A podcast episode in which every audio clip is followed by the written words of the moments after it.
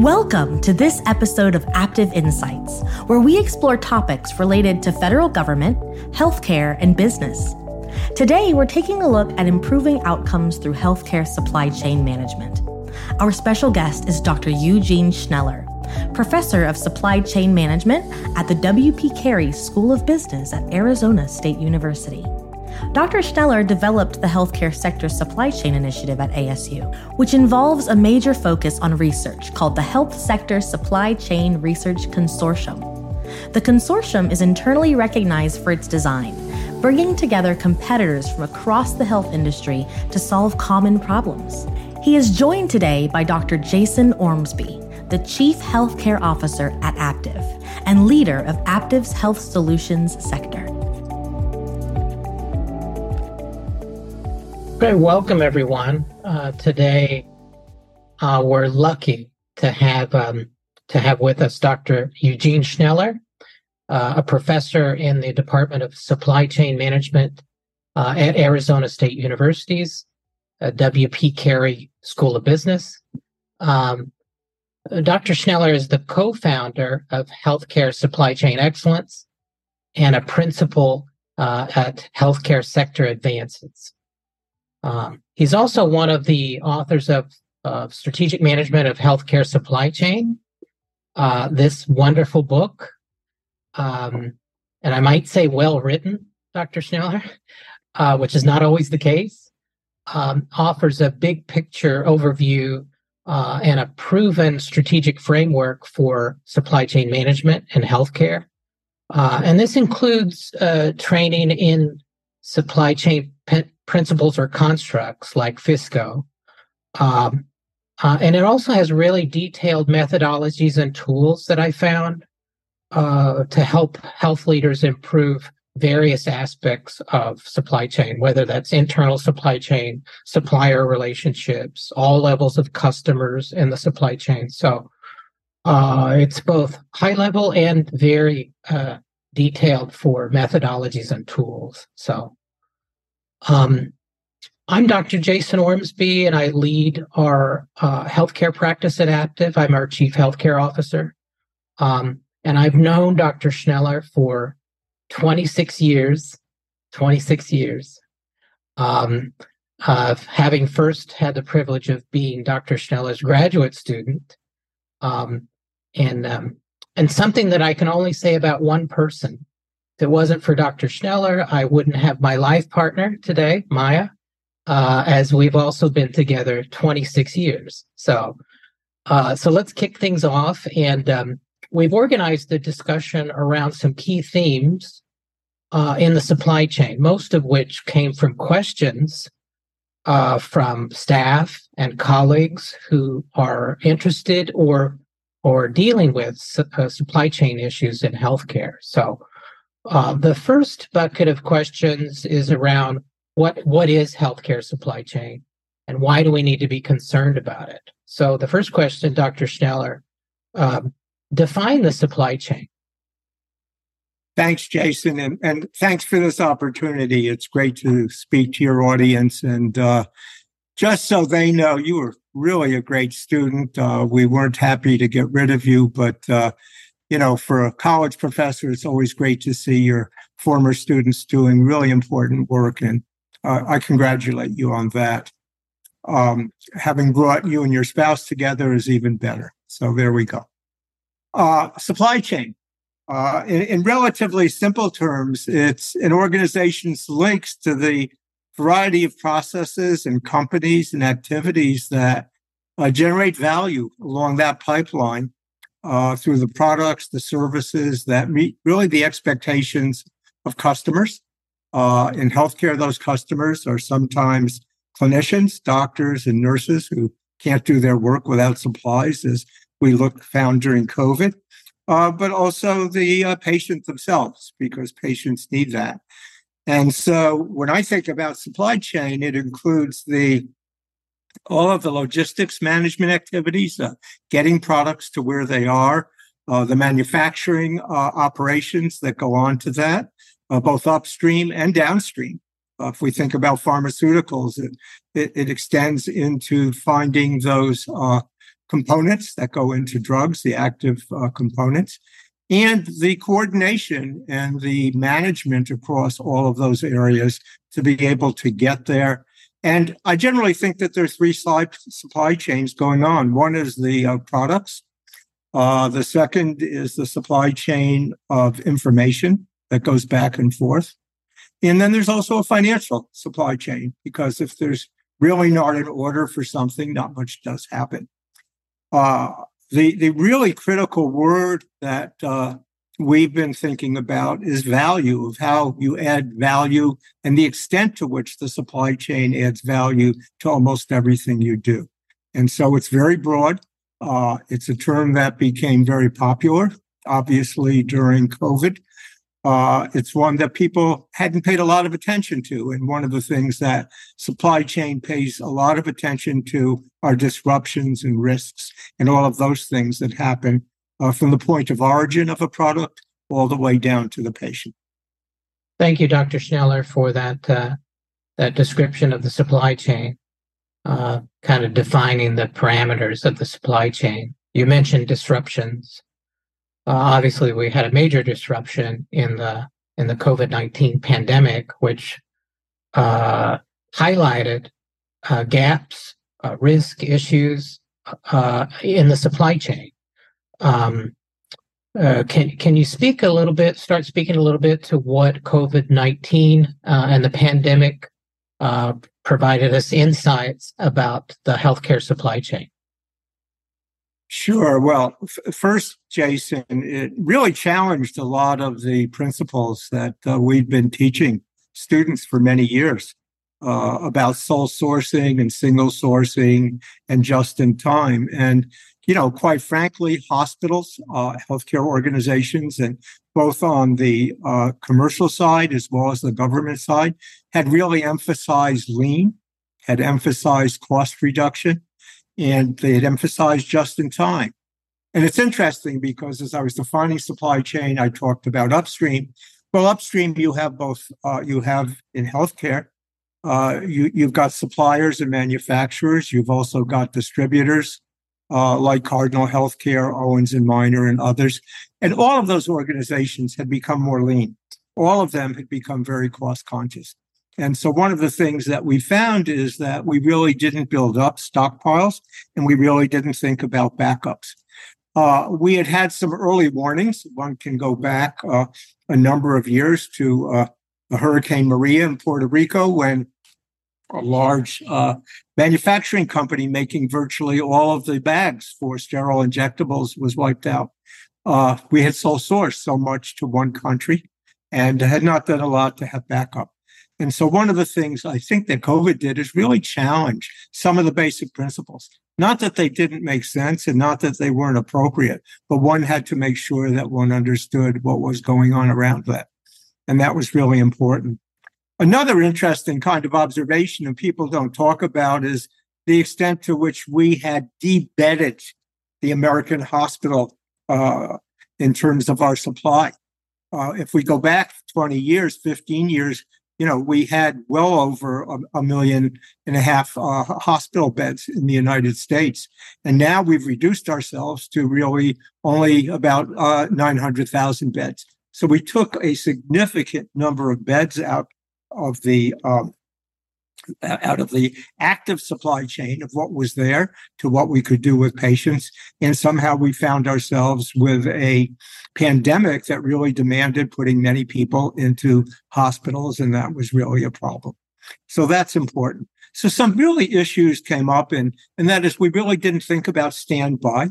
And we haven't thought a lot about how do you finance resilience?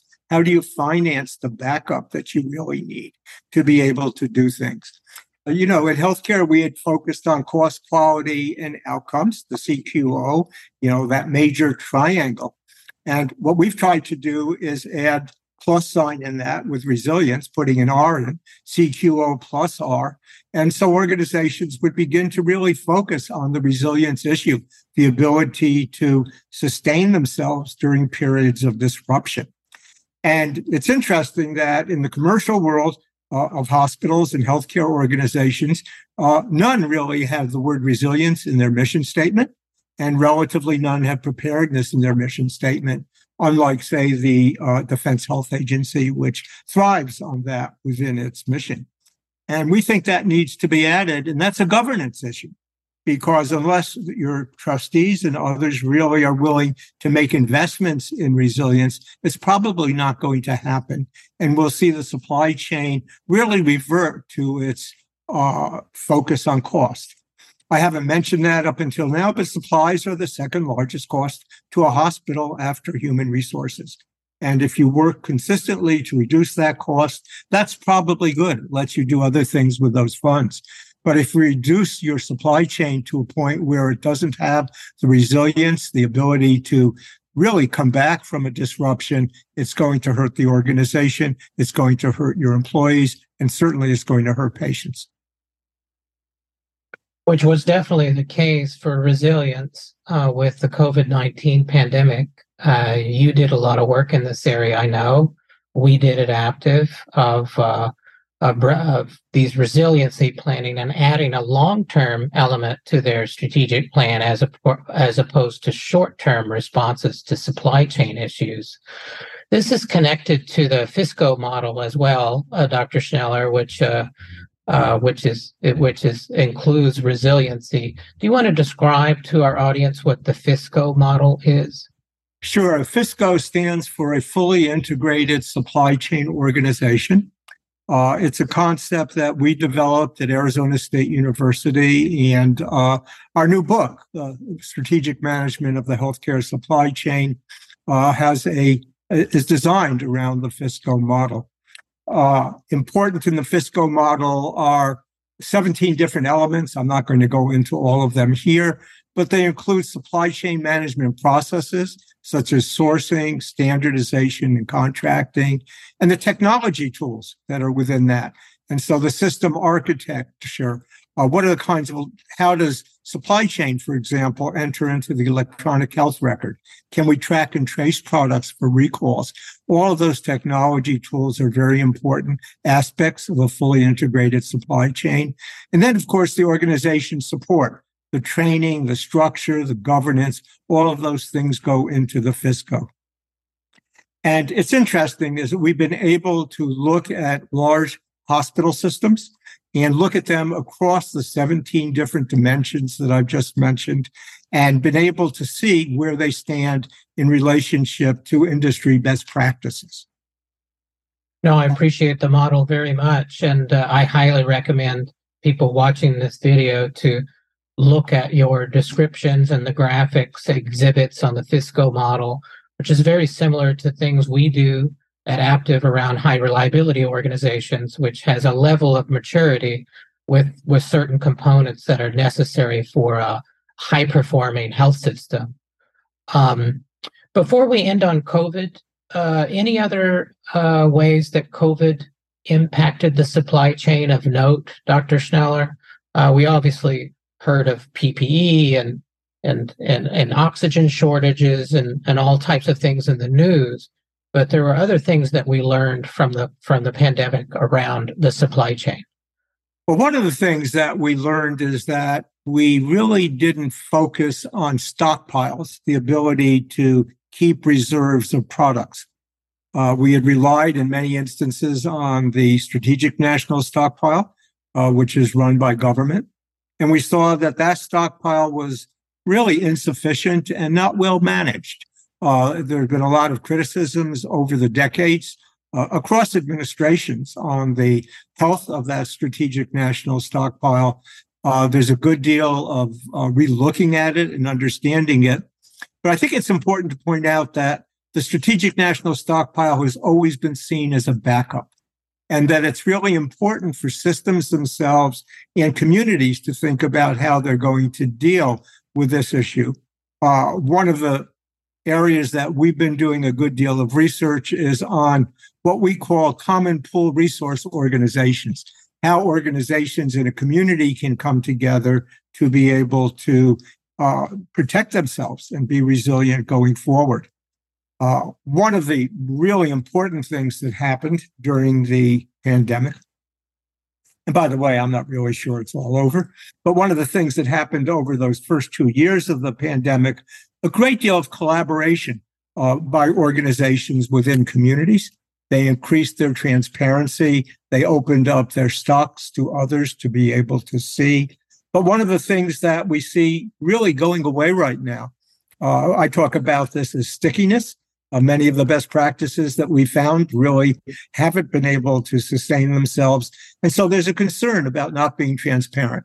We work in a very competitive commercial, uh, commercial healthcare environment. And so being able to do those things is, is of concern.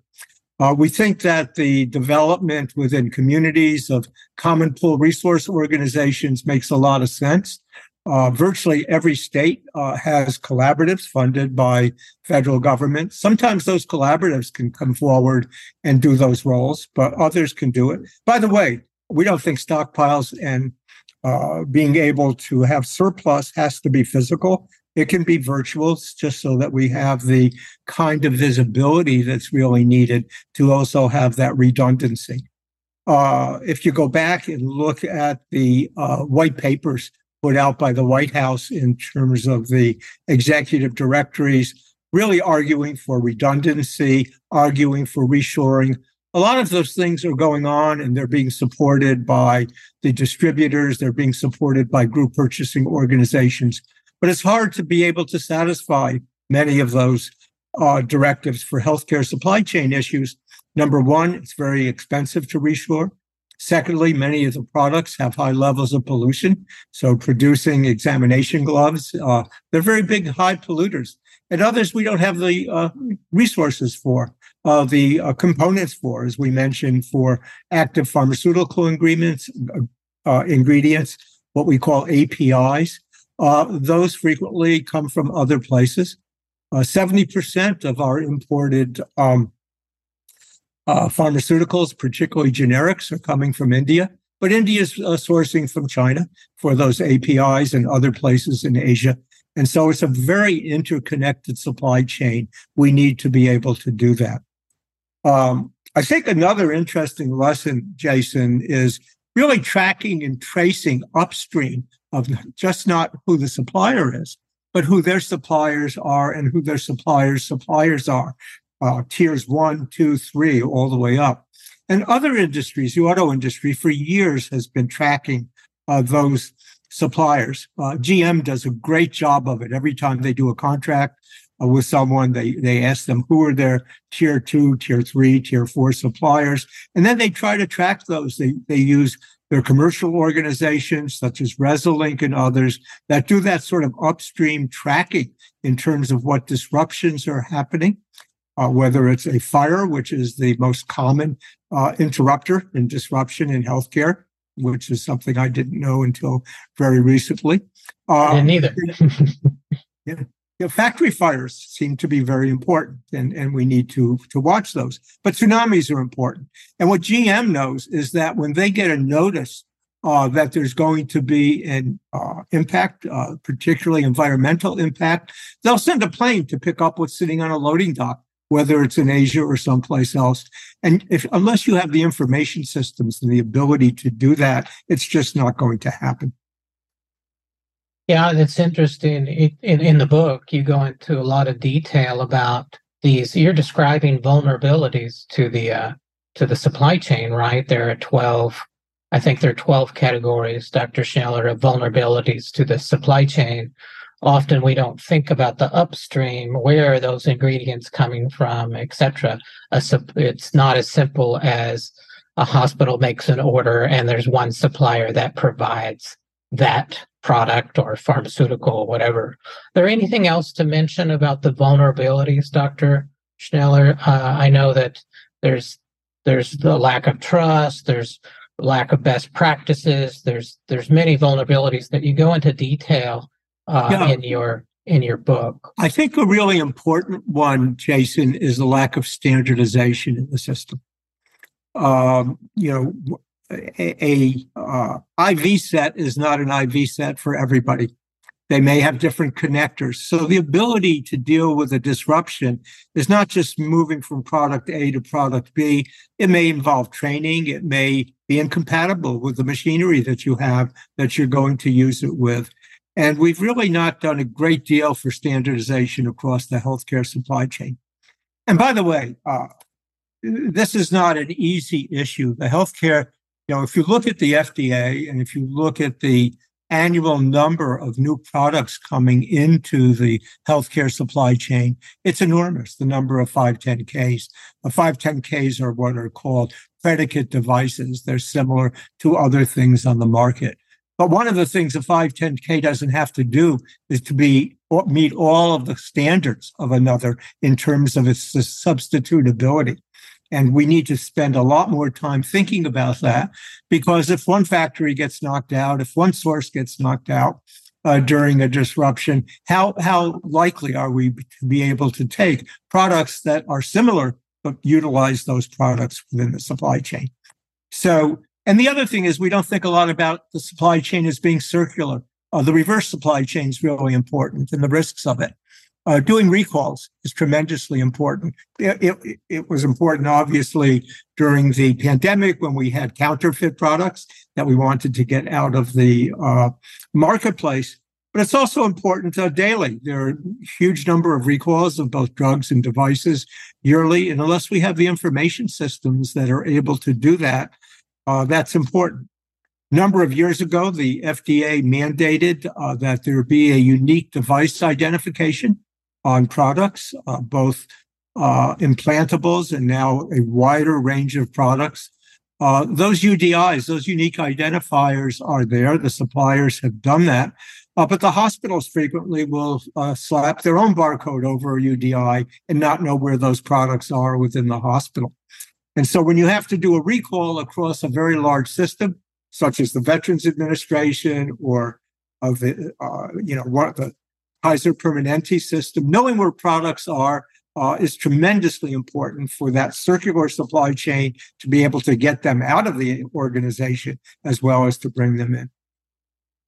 Yeah, fascinating. I, I did find that fascinating about the reverse supply chain, which I didn't think as much about, but from a patient safety perspective, it's ultra important, right? Uh, these recalls or or what have you, all part of the uh, so, so to continue with uh, resilience, uh, you know, the FISCO model is an excellent way to kind of grasp what are all the main components that you need to have a mature supply chain, whether that's a health system or a hospital, whatever.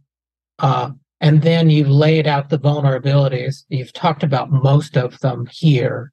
Uh, any other things you want to add to developing that long game, Dr. Yeah, I, I, would just note that re- resilience has three major kinds of components. One is sort of the proactive thing, uh, you know, being able to anticipate, to resist, and prepare for disruptions.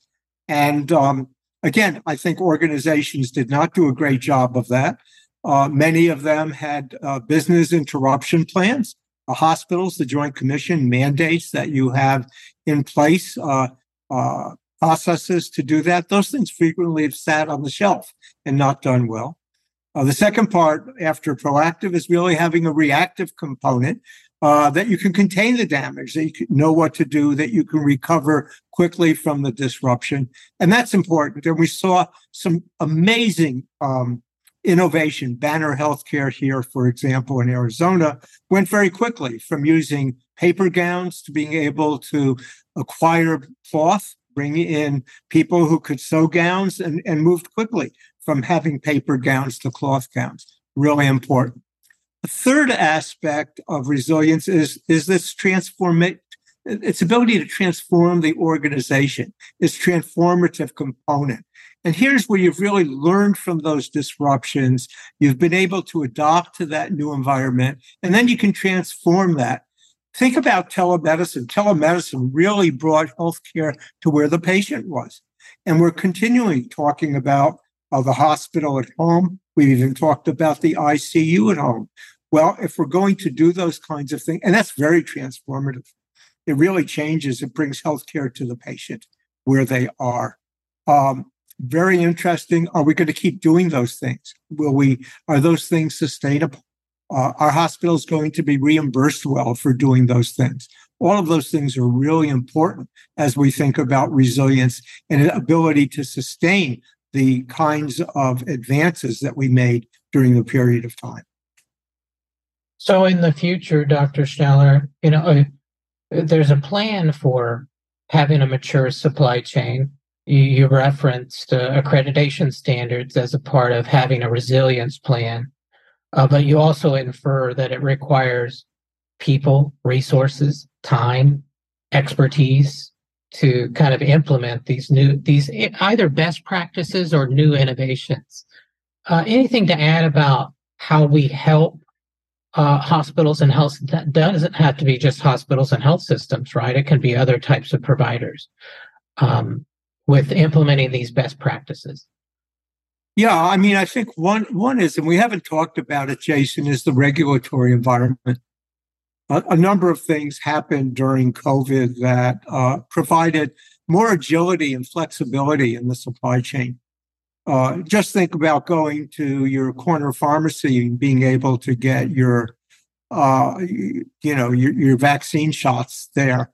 Uh, I grew up, my father was a pharmacist. If he stuck a needle in somebody, he would have probably lost his license to practice. Well, we did a lot during COVID to really rethink about the division of labor in healthcare what people could do. And we became much more competency based in, rather than having very strict licensure determine what people did. But we could do, we could also begin to look at how people's talents were able to be brought together to accomplish certain goals. So I think thinking about the regulatory environment is really interesting. Where can you do things and how can you do them better? Telemedicine is another good example.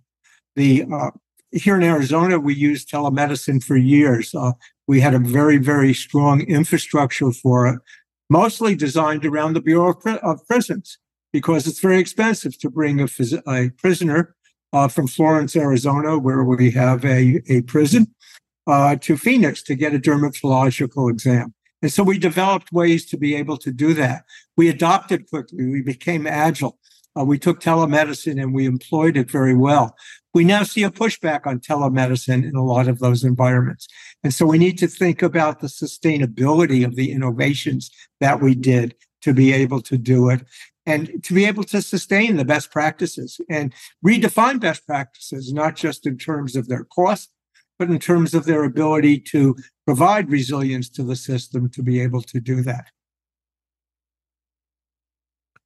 Wonderful. And um, about the best practices, um, people watching this video to learn more about best practices. You know, obviously, you are a leader in one of the top ranked supply chain programs in the nation.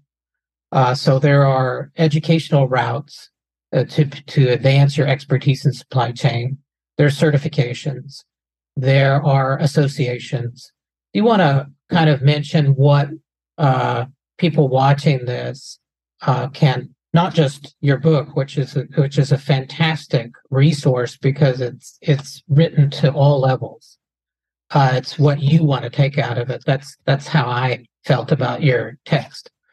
Uh, but um, any other resources that you would recommend? Yeah, maybe talk about the degrees and certifications, but also uh, resources available from associations, which you have links to all those things in your text. But Sure. Well, the, the American Hospital Association uh, has a division called ARM, the Association for Healthcare Resources and Materials Management, AHRMM, and you can Google ARM.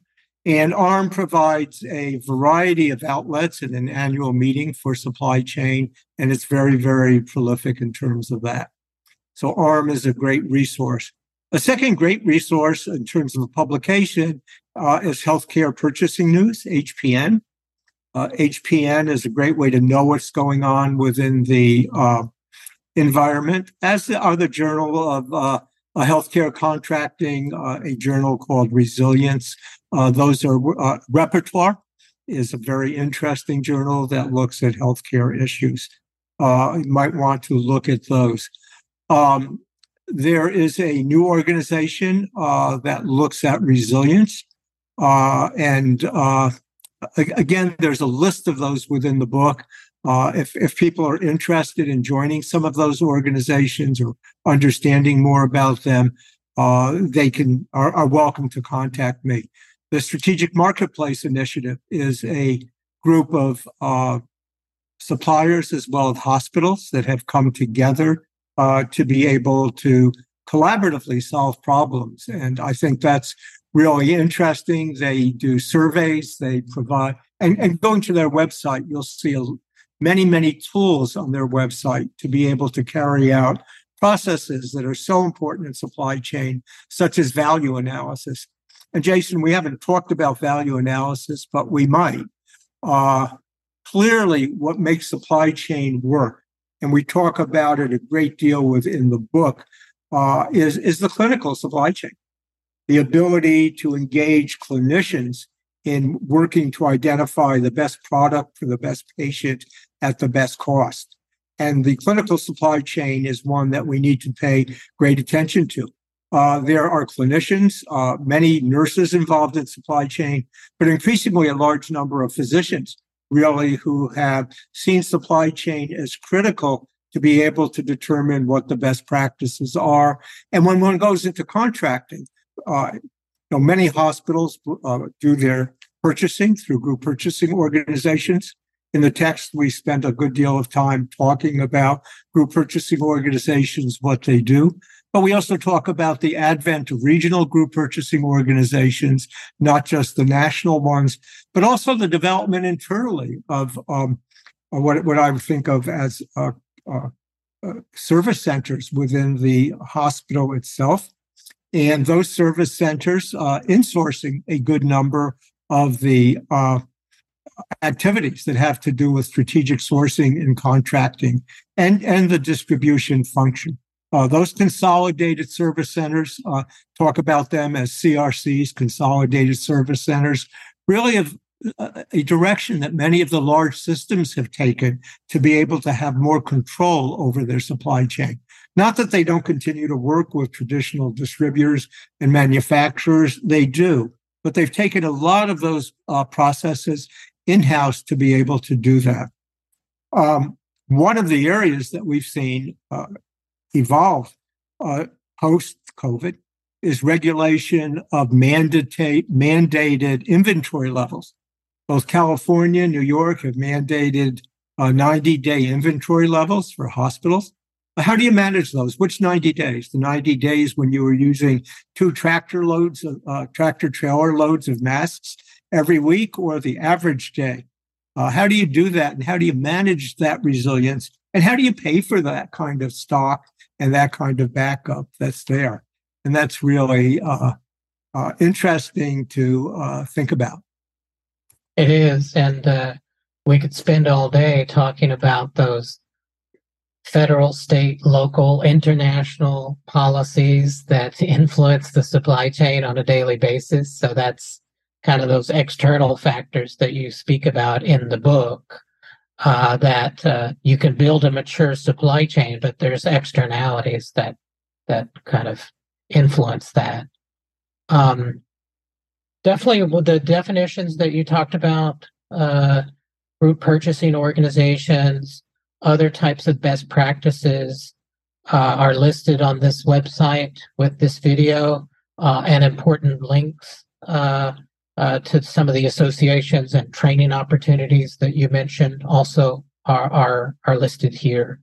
But uh, I guess the uh, a broader question to start to try and start to finish this, I guess, although I don't want to, um, was the future hold for healthcare supply chain? Obviously, it's it's formed around this fiscal model, this developing maturity in your components of a you know of the healthcare supply chain within a health system or a hospital or other organization but what does the future hold for supply chain it's a great question uh, we've tried to uh, differentiate between uh, supply chain management over the last several decades in the book and uh, we write about that in some deep you know in, in some depth I, I think one is a uh, acceleration of the clinically integrated supply chain, bringing clinical data to identify the best products for the best patient for the best outcome. Uh, I think some of the new, if you think of AI uh, for that, that's a great way to be able to do look at large data sets and begin to identify some of that. Uh, secondly, we're seeing a great deal more of automation of that supply chain. A lot of it's been manual, that the uh, warehouses have been manual. The automation of those is really important. Uh, I, you know, I think we see new entrants coming into the supply chain. Obviously, we've seen Amazon come in, we've seen FedEx come in, we've seen uh, Walmart is, you know, very much active in supply chain and sees sees healthcare as an area for strategic advantage.